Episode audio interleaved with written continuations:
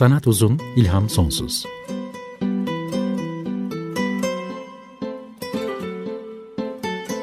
Sanat üzerine psikolojik sohbetler. Hazırlayan ve sunan Şenol Ayla.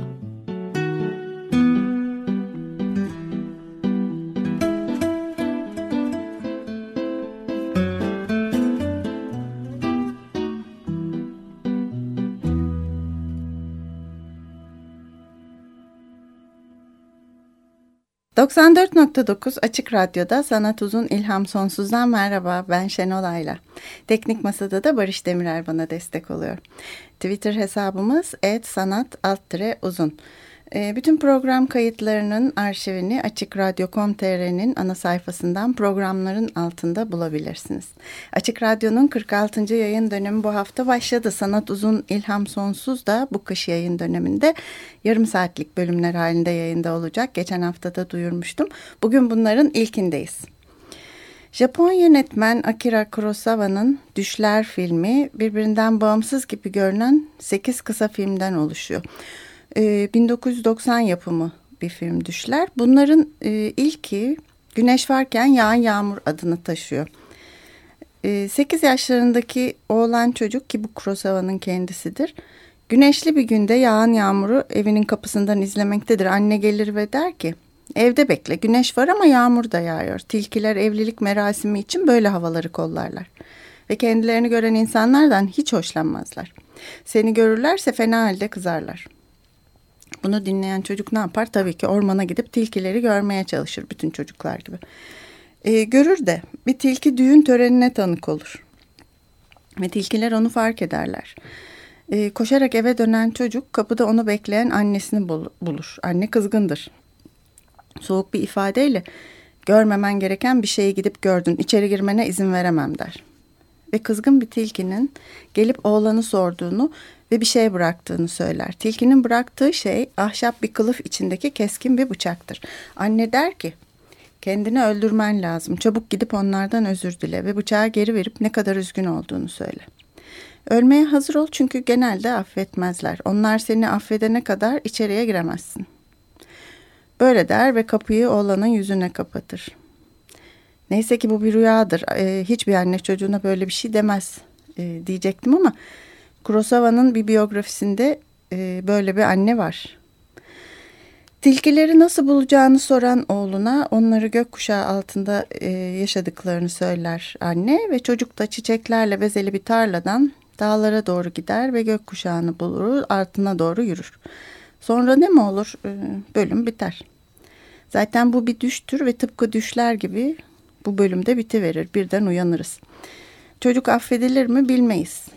Ama büyüyüp Akira Kurosawa olduğuna göre affedilmiştir herhalde. E, Kurosawa'nın bu filmi diğer bölümler gibi, bu filmdeki diğer bölümler gibi bir düş gördüm diye başlıyor. E, ve Kurosawa'nın kendi düşlerine dayanarak yazdığı öykülerden oluşuyor. Senaryosunu tamamen kendisinin yazdığı da ilk film aynı zamanda. Run filminden 5 yıl sonra yapılmış ve yapımında e, George Lucas Francis Ford Coppola ve Steven Spielberg de e, rol oynamışlar.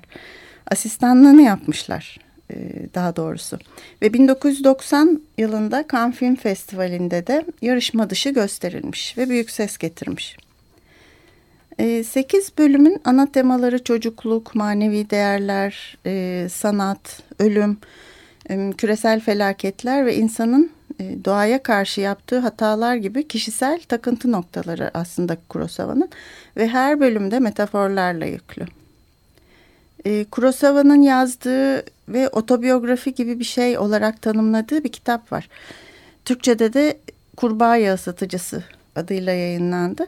Bu zaten e, otobiyografisi dediğim şey biraz önce.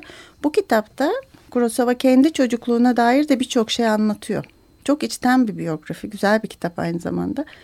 Ee, ben de bu Düşün Tilki Düğünü'nün izini ararken belki bağlantılı olabilecek şu anıyı buldum.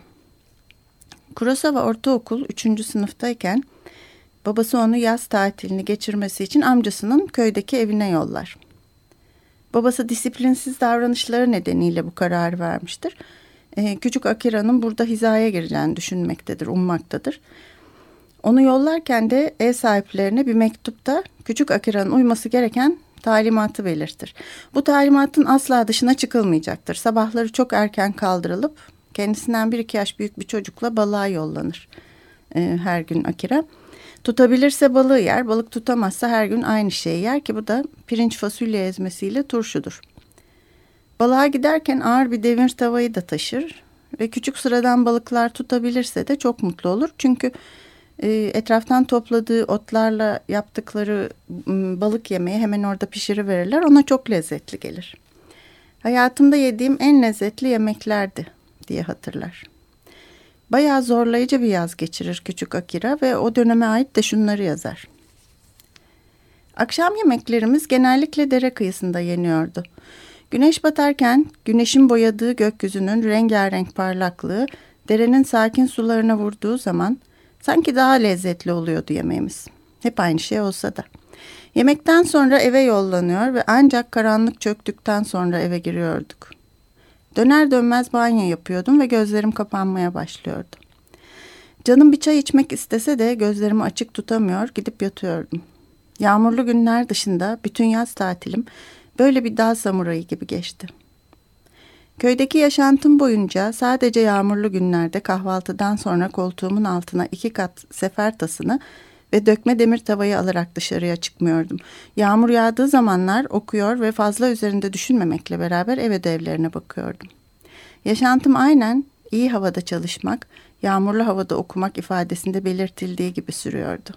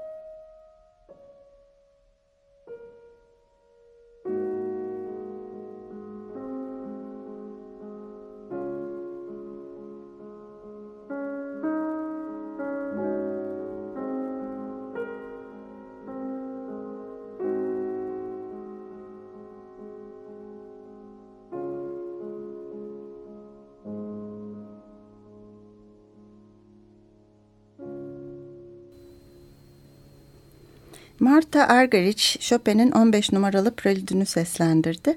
E, bu prelüdün bir diğer adı da Yağmur Damlası Prelüdü.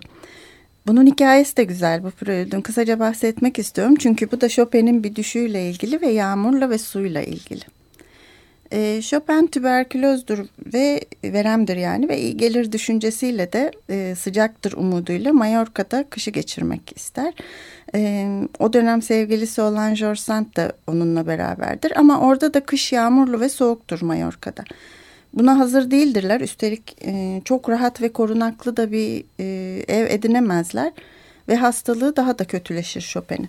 İşte bu ikilinin Mallorca'da kaldıkları sırada 1838'de yazmış Chopin e, bu prelüdü. E, George Sand de Hayatımın Hikayesi adlı kitabında bu geceyi anlatmış. E, şöyle anlatmış. Oğlu Morris'le birlikte Palma'dan dönerlerken korkunç bir yağmur ve fırtınaya yakalanmışlar. Döndüklerinde de Chopin çok gergin ve kaygılıymış. Ah öldüğünden emindim demiş ve düşünü anlatmış. E, piyano çalarken gördüğü bir düşmüş ve sonra da onu bu prelüde dönüştürmüş. Öyle anlatmış. George Sand'in anlatımıyla şöyle e, Chopin gölde boğulduğunu görmüş. Ağır buzlu su damlaları düzenli bir ritimle göğsüne damlıyormuş. Onları besteye dönüştürmüş, çalıyordu.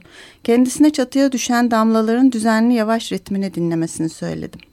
Onları duyduğunu inkar etti. Hatta onun rüyasının gerçek hayatı taklit ettiğini ima ettiğim için bana çok kızdı. Aslında kızmakta haklıydı. Onun dehası doğanın gizemli sesleriyle zaten doluydu ve bunlar müzi müziğe dönüşüyordu onun zihninde. Ve bu müzik doğanın seslerinin basit bir imitasyonu değildi. Evet Chopin'in 15 numaralı prelüdünün kısa öyküsü buydu.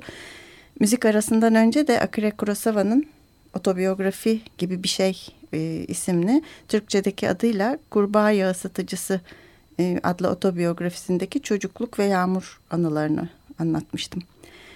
Tilki düğününe dönersek Kitsune no Yomayiri Japonca.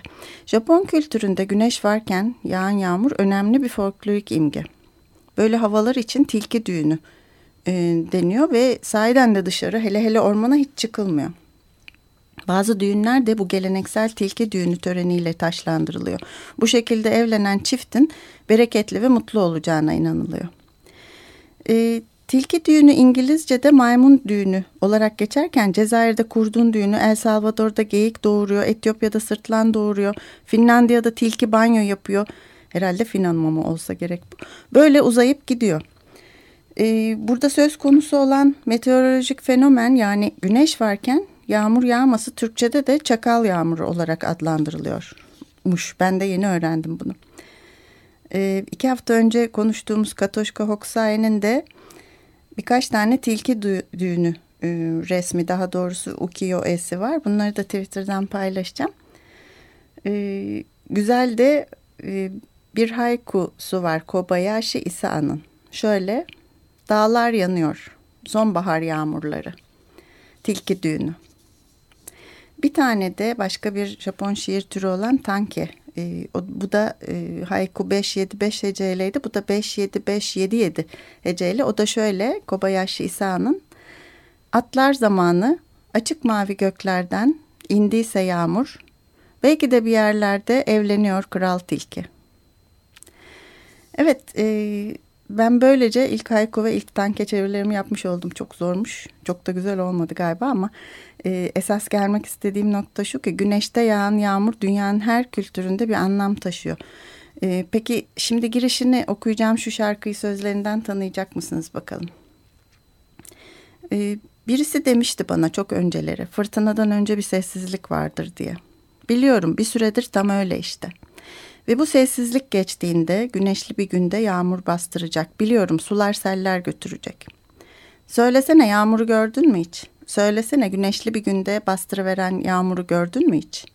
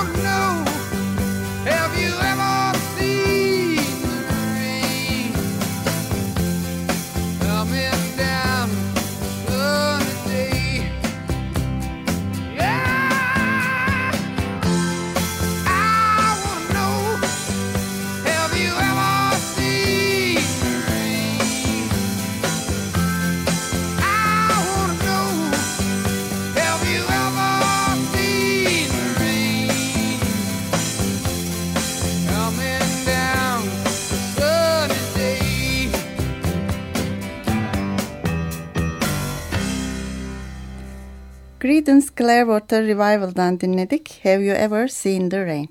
E, 1970 tarihli Pendulum albümündendi.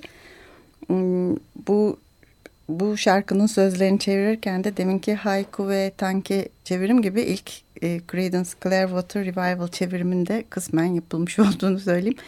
E, bu şarkıda da bu fenomen var. Çakal yağmuru yani. Güneş var ama altından yağmur da yağıyor. E, Creedence Clearwater Revival biliyorsunuz 60'ların başlarında kurulup 60'ların sonlarında ve 70'lerin başında çok ünlü olan e, bir grup.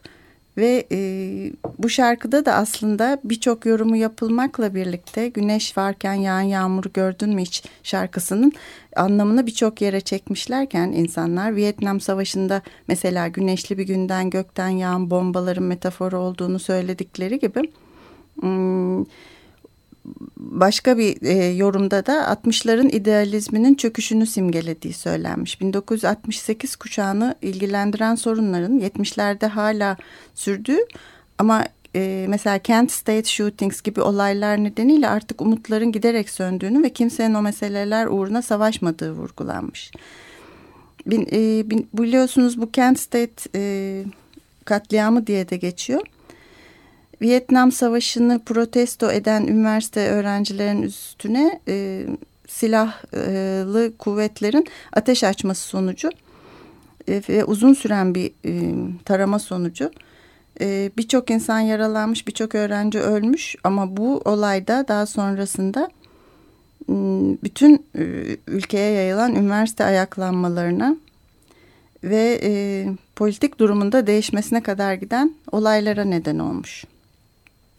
Fakat Creedence Clearwater Revival'ın e, solisti ve bu şarkının da bestecisi John Fogerty kendisi röportajlarında ve konserlerde bu şarkıyı seslendirmeden önce e, şarkının tümüyle Creedence Clearwater Revival içindeki gerilim ve dağılma sinyalleri üzerine olduğunu tekrar tekrar söylemiş.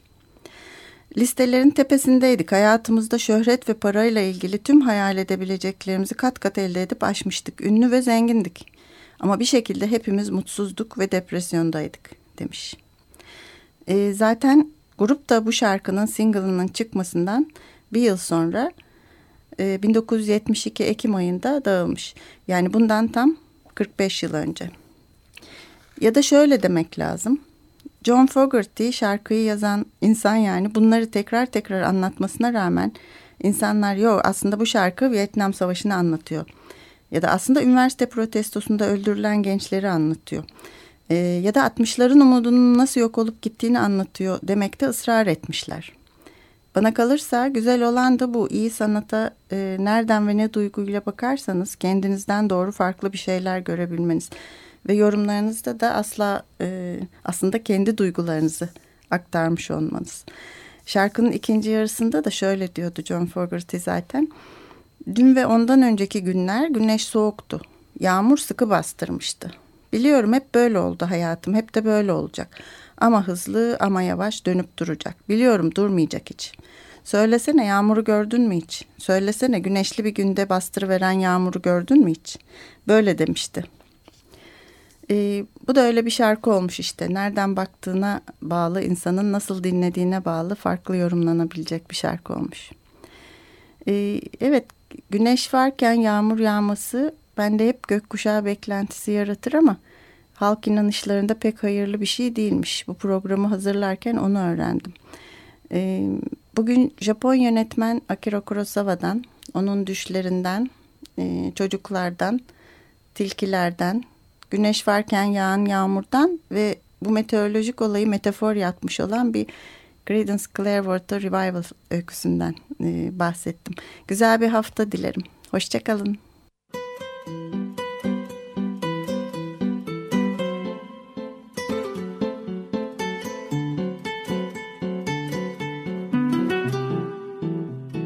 Sanat uzun, ilham sonsuz.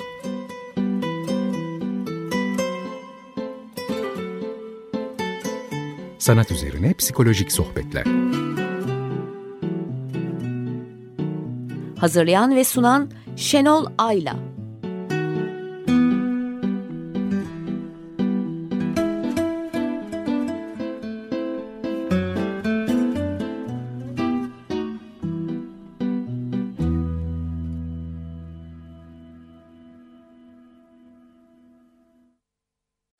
Açık Radyo program destekçisi olun